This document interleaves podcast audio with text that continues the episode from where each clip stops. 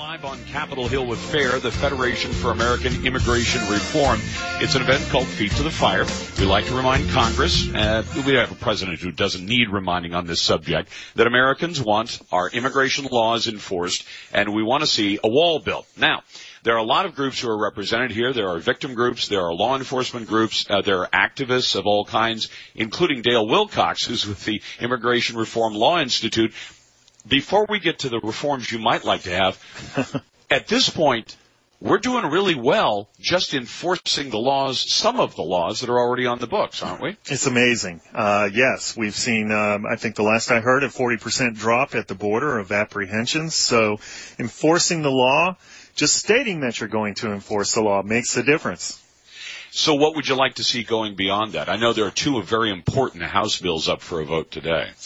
Um, well, these bills are important because, uh, as you've seen, President uh, Trump has tried to change things by executive order, and at every turn, lawsuits have been filed. So um, these bills that uh, are before Congress uh, would uh, remedy some of those situations. Let's start with Kate's Law. How would that change things? Kate Steinle was, of course, the young lady who was murdered in broad daylight in cold blood right in front of her father, died in her father's arms in San Francisco, a five times deported illegal alien who shouldn't have been in the country at all, right. killed her.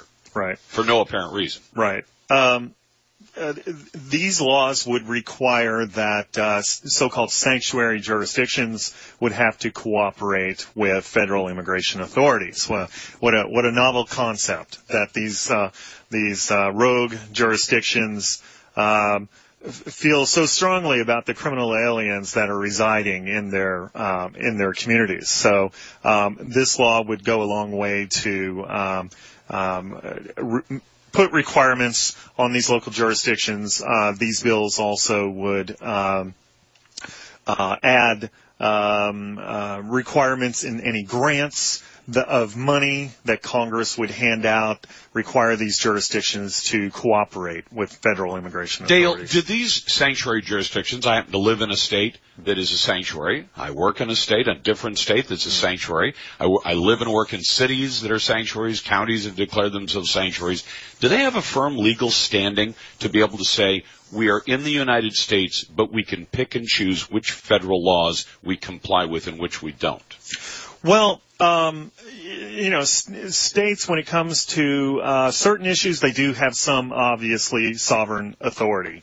But when it comes to immigration, um, our founders gave Congress uh, supremacy in that area. So when uh, the INA is supreme, so when federal law says uh, a state can do only this or that, that is the law um, you know, the opposition during the Obama years um, were uh, uh, suing states who sought to only uh, cooperate with the federal government. Uh, now, uh, obviously, Trump's in and he's a pro-enforcement guy.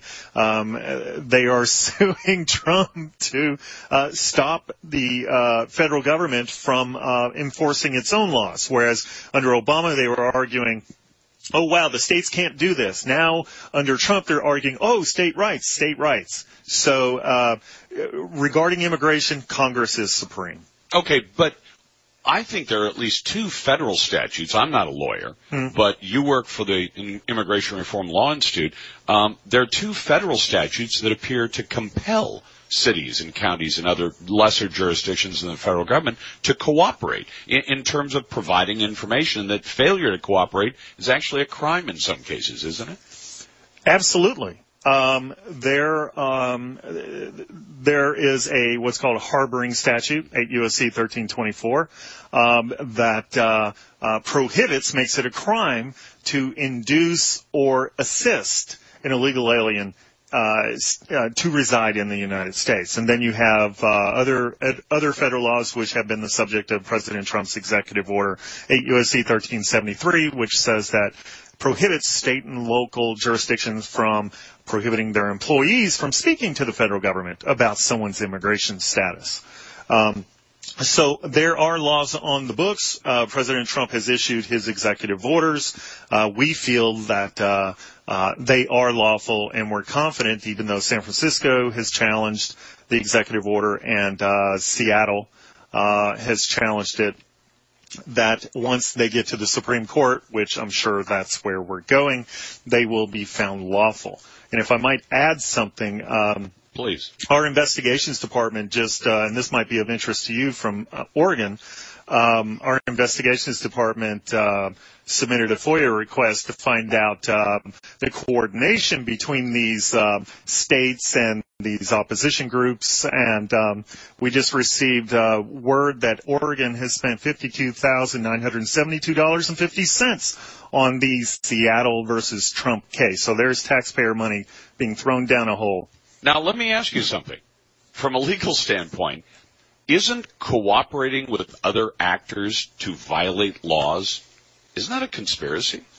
Yes, and and um, some people have battered about RICO, and possibly there might be a RICO case here. And um, you know, I can't uh, uh, uh, comment on details, but uh, we might see some of those cases. Could we get the the mayor of Seattle frog marched out in handcuffs uh, to be put into a yellow or, or an orange jail jumpsuit? well, certainly uh, officials need to uh, really think hard about um, uh, you know how far they go in assisting these uh, criminal aliens uh, and violating federal law. That's right. for certain. We've got the two major bills up for a vote today. We don't know how they're going to do in the Senate after this. I, I, I'm skeptical because I think there are even some Republicans who won't go for even something as common sense as Kate's, as Kate's law. But tell me if there are any other major gaps in law, or are we talking more just about the question I started with, and that is just enforce the laws that are already on the books, or are there some major holes that you see?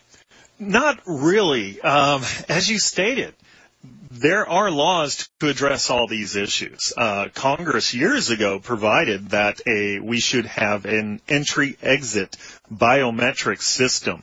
The, one of the problems we have now is you have uh, um, people coming in on tourist visas. Forty percent of the illegal aliens in the country are visa overstayers. They came into the country on a student visa or a uh, visitor visa. Mm-hmm. We have no way of tracking them.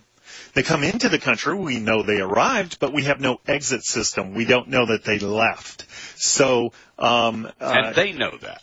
Uh, uh, yes, they know that. But um, um, most recent administrations have drugged their feet in implementing what's required in law. Uh, the wall, for instance, you know, in 2006 they passed a law that said build the wall.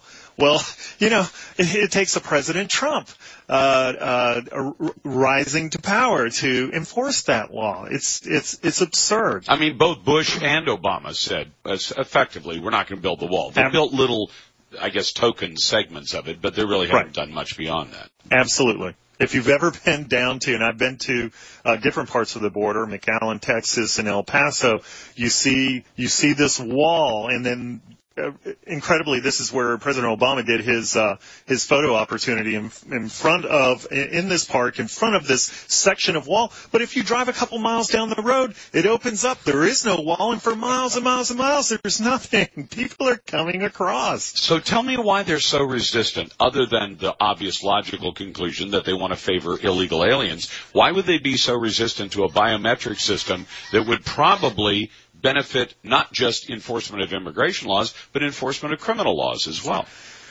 It's the open borders mentality. It's this ideological belief that everyone in the world has uh, the right to come to the United States of America for a better life. But there's also a political aspect of this the the the open borders Republicans or uh, uh, I should say the pro business big business wing uh, wants more cheap labor. Um, most of the Democrats have sold out because they know that immigrants, and it's been shown that recent immigrants mainly vote Democrat. So it's about political power. Uh, that's why the unions have sold out, who have traditionally been anti-amnesty. But the Democrats have gotten to them and convinced them, hey, look, your union rolls are decreasing. We want, you know, this is a way you can increase those rolls in, in, in your coffers and and uh, same thing with environmentalists who traditionally have been against uh, mass migration. Obviously, it has an impact on uh, the United States uh, environment. Um, they've sold out because you know the Democrats have told them, look, we're pro-environment. If you let more people in, they will vote for us, and then we will pass all these regulations and you'll get what you want. Sadly, the religious institutions, uh, who the mainline denominations, have seen their pews emptying out um, as the culture becomes more secular. Well, people from these countries are, are, are ardent um, um, mainline denominationalists. So um, they've they've sold out sadly also. So uh, part of it is uh, maybe ideological. There are some globalists out there that believe that uh, uh, the, it's the United States' responsibility to take care of the world, but uh, sadly, I think um, most of it is self-interest. Dale, it's a pleasure to have you on the program. Thanks a lot for coming by during uh, Feet to the Fire. Well, thank you for having me. Dale Wilcox from the Immigration Reform Law Institute. You're listening to the Lars Larson Show.